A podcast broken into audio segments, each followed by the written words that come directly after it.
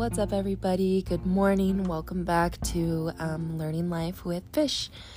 Uh, today's topic is about temptation. And um, we say all the time, following your heart. I say all the time.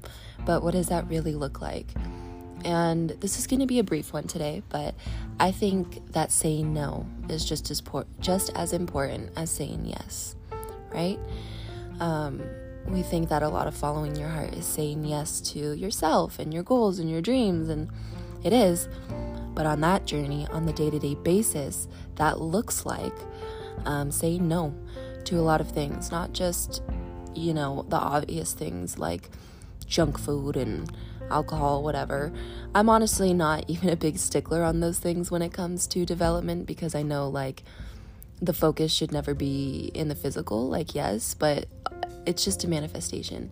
And once those things are dealt with, you know, you're not even gonna want to eat junk food or want to drink or want to do those things. So, not so much saying no to the superficial things, but saying no to opportunities that may come up um, that you know are maybe better than your past, but they're not necessarily where you want to go.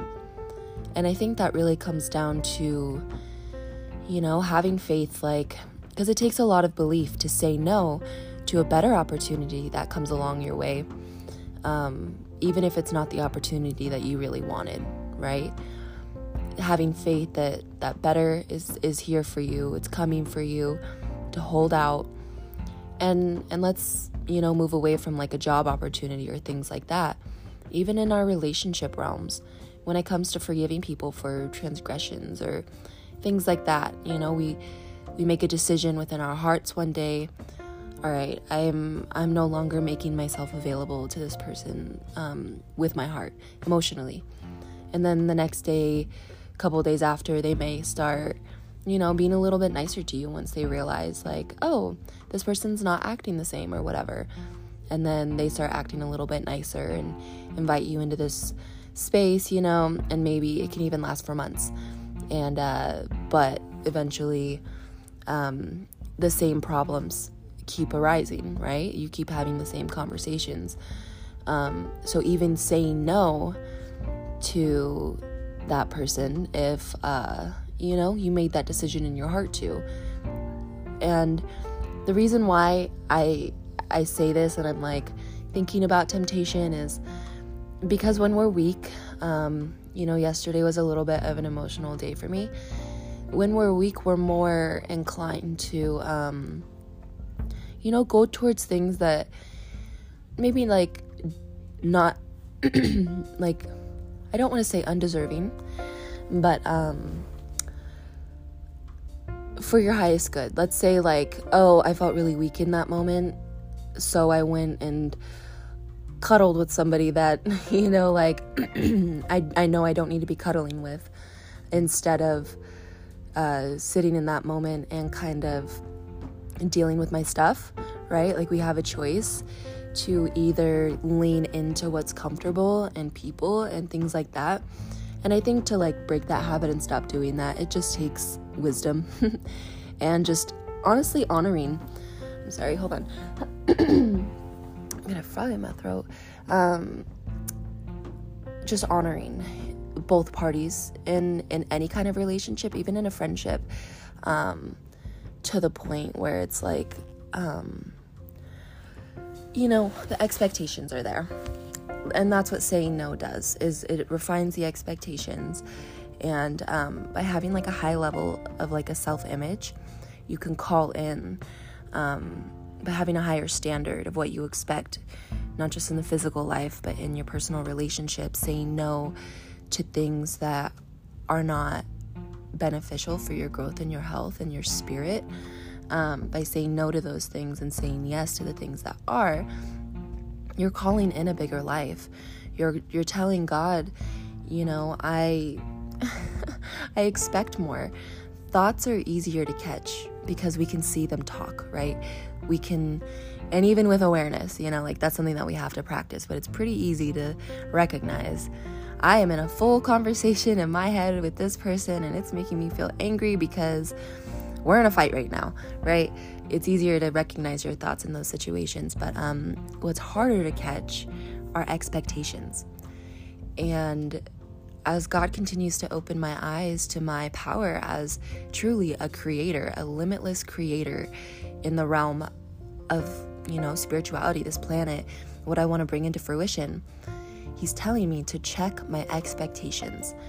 Because even if you're not currently thinking, oh, this is going to fall to shit, if you expect it to, you know, that's like false optimism. Um, really finding a way to, to kind of lean into your moments and maybe as you're walking into a Starbucks or walking into a business meeting, um, walking into a Zoom, walking into a live, about to make content, whatever, about to call this person. Um, check your expectations you know? Do you how do you expect this to go? And it, it really is true.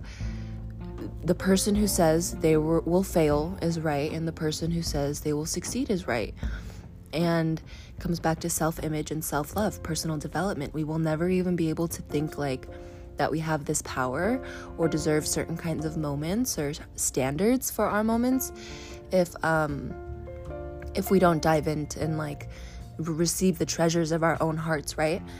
Um, so I'm gonna end this here because that's about, you know, all I wanted to, to talk on. But I want to challenge you to maybe look at your current expectations um, with a quiet perspective. You know, a quiet perspective goes a long way. And what does that mean to you? A quiet perspective. Maybe stir that around in the mind pot for a little bit, toss it around on the tongue, a quiet perspective.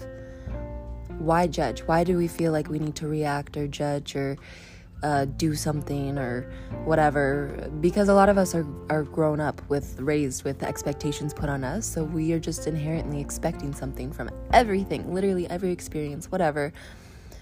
Can we let that go? Can, and if not, I mean, it's pretty difficult but uh, even if for a moment, you know, or even just look into our expectations and question wait, why do I expect that? You know, this person's gonna be looking at me like this, or this person's, you know, or no one's gonna tune in, or no one's gonna fuck with me. Like, why do I think that? And those are the things that are blocking you in your path to success.